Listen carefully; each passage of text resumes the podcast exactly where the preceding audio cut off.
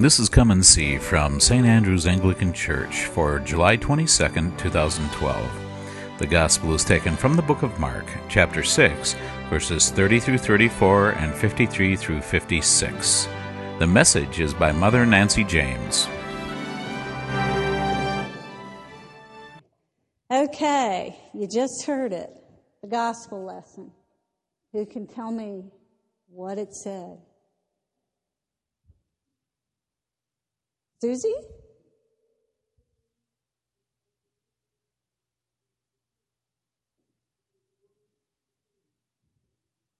Okay, did say anything else? It's kind of hard to remember this passage, isn't it? Right? Can you, Meg, can you back it up? Can you put it back up there from the beginning? It's really kind of, I mean, don't you just love the Gospel of Mark? Mark is no holes barred. It is what it is. He calls it, he sees it. It's action, it's action, it's action. And here we have this gospel that seems to be all this passive stuff, doesn't it? Seems to be kind of almost like filler or just the transitions of stories. And you look at it, I mean, last week we had John the Baptist beheaded, his head on a platter given to Herodias. There's not much action here, is there? You have to kind of look at it and you think, why was this important enough to stand alone? When they formed the lectionary, they took this and they made it stand alone. What is it we are to see? And then when you look at it, you go, huh, 35 to 52 isn't in there. Did you notice? Right, you noticed. All right, anybody know what it is? Okay, I'll read it to you. Okay. When it grew late, the disciples came to him and said, This is a deserted place. The hour's now very late. Send them away so they can go into the surrounding country and villages and buy for themselves something to eat. But he answered them, You give them something to eat. They said to him, Are we to go and buy 200 denarii worth of bread and give it to them to eat? And he said to them, Well, how many loaves do you have? Go and see. And they went and found out, and they came back and they said, Five and two fish. So he ordered them to get all the people to sit down in groups on the green grass. And they sat down in groups of hundreds and fifties. And taking the five loaves and two fish, he looked up to heaven. He blessed and broke the loaves and gave them to his disciples and set them before the people. He divided the two fish among them as well. And they all ate and were filled. And they took up twelve baskets full of broken pieces and fish. Those who had eaten the loaves numbered 5,000 men. Immediately, he made his disciples get into a boat and go on ahead to the other side to Bethsaida while he dismissed the crowd. And after saying farewell to them, he went up on the mountain to pray. When evening came, the boat was out in the sea, and he was alone on the land. And he saw that they were straining at the oars against an adverse wind. He came towards them early in the morning, walking on the sea. He intended to pass them by.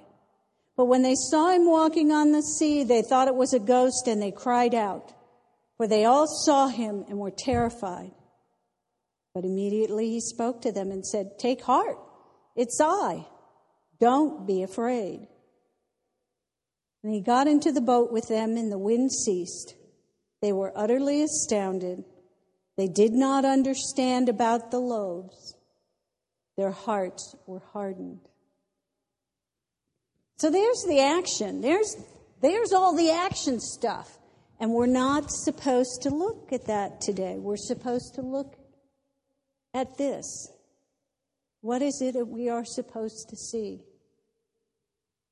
We see 12 men, right? The disciples, they've just come back Jesus had commissioned them and sent them out. They went out thinking God thoughts, being in the kingdom, having sat in Jesus' presence and listened and absorbed everything. They believed, they went out, they did, and they came back. And then they don't get it. Sound familiar? Sounds like me. you know? Jesus is teaching them. In Mark, there's a real emphasis on the kingdom of God. That the kingdom of God is here, it's now, it's around us. Jesus brings a way of seeing it, of being in it, participating in the kingdom of God. Now, the kingdom of God isn't something that comes at the end of time. At the end of time, there's not this tractor beam that comes and it's going to take us to some place where evil can't get us. The kingdom of God is here. At the end of time, God comes in great power, absolute power, authority, righteousness, and judgment. And evil won't be able to function anymore it will obey and submit. This is the kingdom of God. Hard to see that, isn't it? Why is that? I think it's because of our culture. We live in culture. Our world is culture. We have economic, we have political, we have social. We have a little culture in our family. We have a culture of the church, the way things are always done. You know, the carpet's supposed to be red. Right? Okay? There are all these cultures. And what is culture? Culture is man made. We develop culture. We could think of it as our world model or the way the universe works, the way we explain things. It's a set of rules that we have.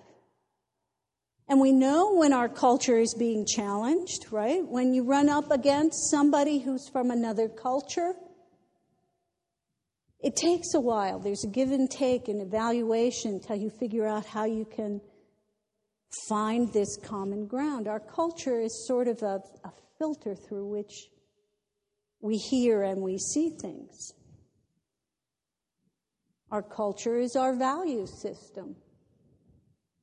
What we, where we place our emphasis, where our priorities are. And Mark is trying to tell us the kingdom of God is at hand. Think God thoughts, not human thoughts. Don't stay in your culture over here with human thoughts. Come to God's. Think God thoughts. When you think, that's too big, that's too hard. I mean, the disciples were with him all the time and they don't get it. We hear them described with blind eyes, deaf ears, stiff necks, right? Stubborn shoulders. We fall short. But Mark also has many examples of people who encounter Jesus, catch the clue train, Stay with the God thoughts and go off to further the kingdom of God. We just don't happen to have their names. It wasn't important to them to stick around and think, is my name going to get in the story when they write history? We have the woman of the well. We have the demoniac who's healed of the of legion. We have lepers. We have uh, blind men.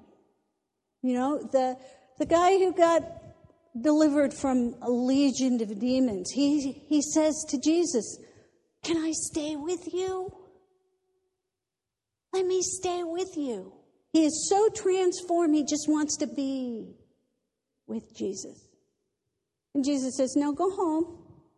Go and tell. Go home. Show, tell. He has confidence in him, but the 12 stay there because they haven't quite figured it out. Now, I do the same thing. I occasionally have God thoughts. You know, I have revelation or illumination or something that's wonderful, and then I try to cram it into my worldview. I take God and try to fit him into the way I think things operate. Instead of being in God's thoughts, staying transformed by that thought, and letting my values, my priorities, my agenda, my to do list fall away. It's a hard thing. And if you look at the culture of the time of the 12, the time of, of Mark, we have a, a Jewish society that is trying to establish their culture on being the holy remnant, God's chosen, setting themselves apart instead of being in. We have the Pharisees, and Pharisees means not of the common people. There's one group. We have another group. They're called the Essenes at that time. You know them. They were the, well, Essene means zealous or pious ones. How'd you like to belong to that group? Doesn't that sound fun?